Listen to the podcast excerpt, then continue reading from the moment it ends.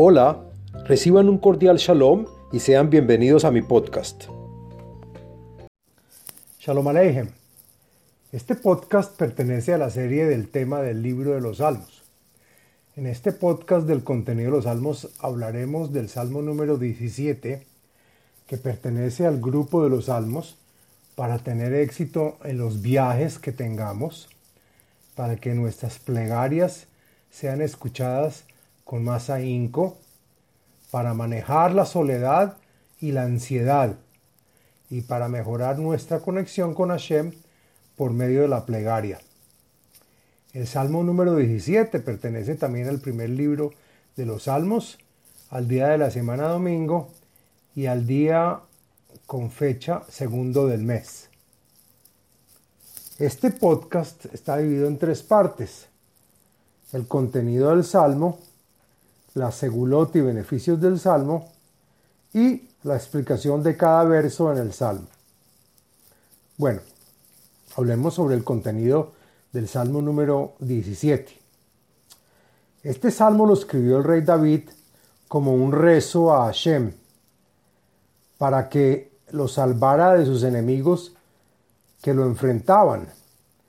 Pero como, el rey David tenía temor que por sus pecados esta plegaria no fuera efectiva, entonces el rey David contó cómo fue y cómo hizo su arrepentimiento, en el cual se cuidó mucho de no hacer pecados ni siquiera con el pensamiento, para que así no se viera afectado por hechos.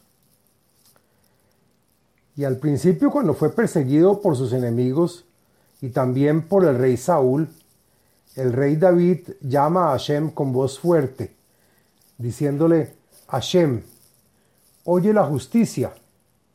Y después que su plegaria fuera recibida, superando los problemas, rezó de forma prolongada, con un clamor feliz, diciendo, escuchaste mi plegaria.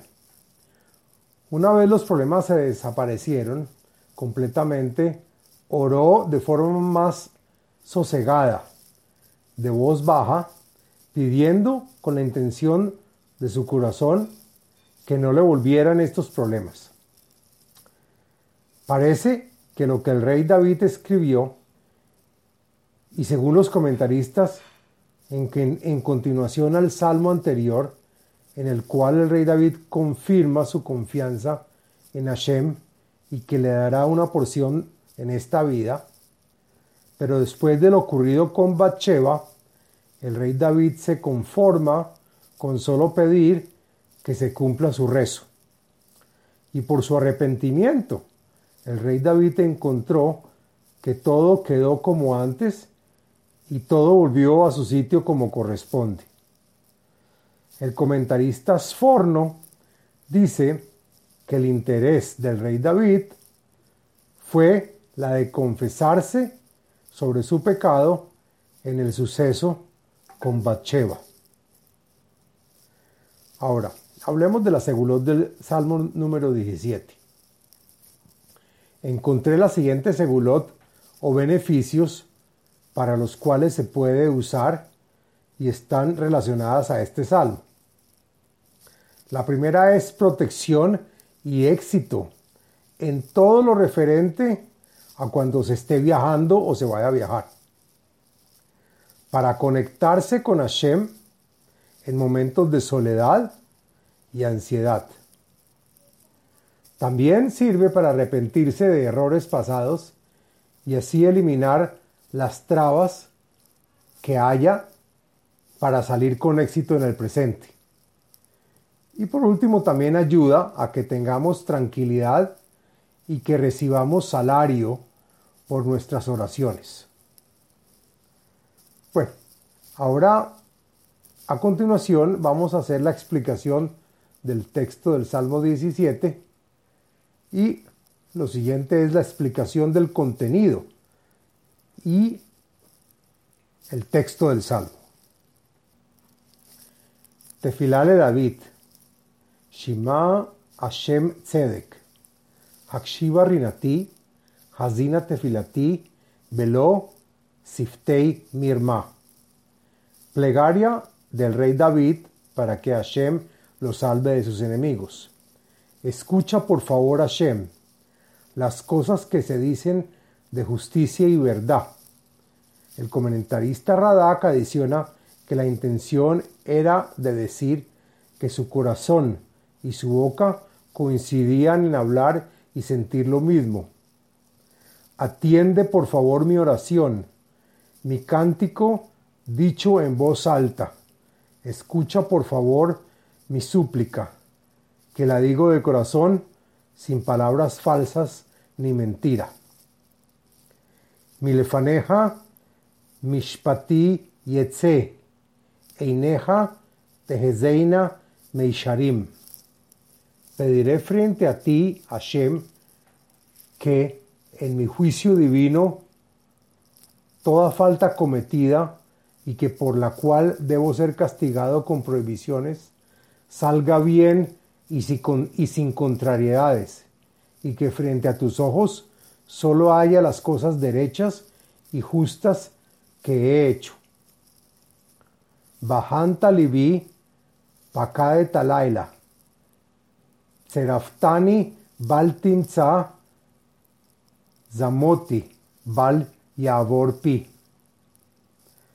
Has revisado mi corazón, mis pensamientos, me custodias de noche, horas en que los pensamientos son turbios, me inspeccionaste y observaste, pero no encontraste ningún pensamiento malvado, pues me cuido que mis pensamientos sean los mismos a los que con los que pronuncio por mi boca.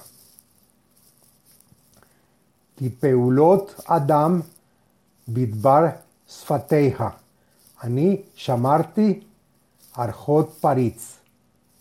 De todas las actividades de las que ejecuta el hombre y de las cuales fui a realizar, fue lo que me pronunciaste en tus labios, en el que exigiste preservarnos de todo mal.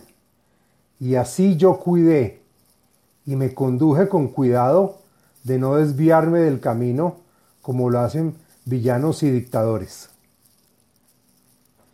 Tamoch Ashurai Bemaegloteja Bal Namotu Peamai.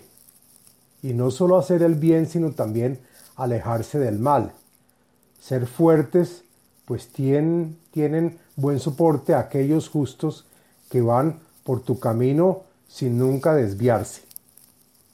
Ani Karatija Kitaneniel. Hatos Nehali, Shma y, Mar, y Martí. Y después que mi corazón esté, está limpio y claro, te llamo en mi plegaria estando seguro que de seguro recibirás mi invocación, pues en tus manos está en ayudarme.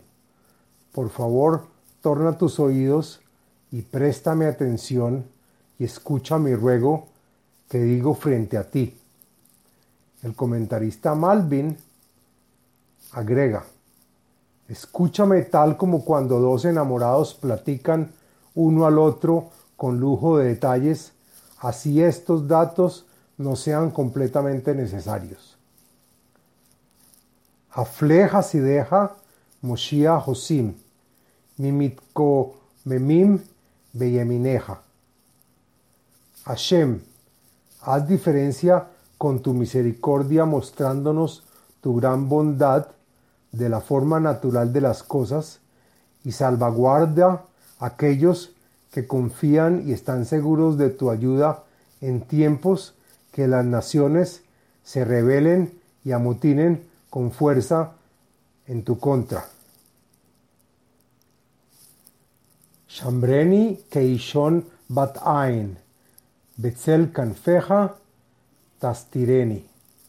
Cuídame tal como se protege la pupila del ojo, aquella que recibe la luz, tal como la sombra de tus alas que me protegen.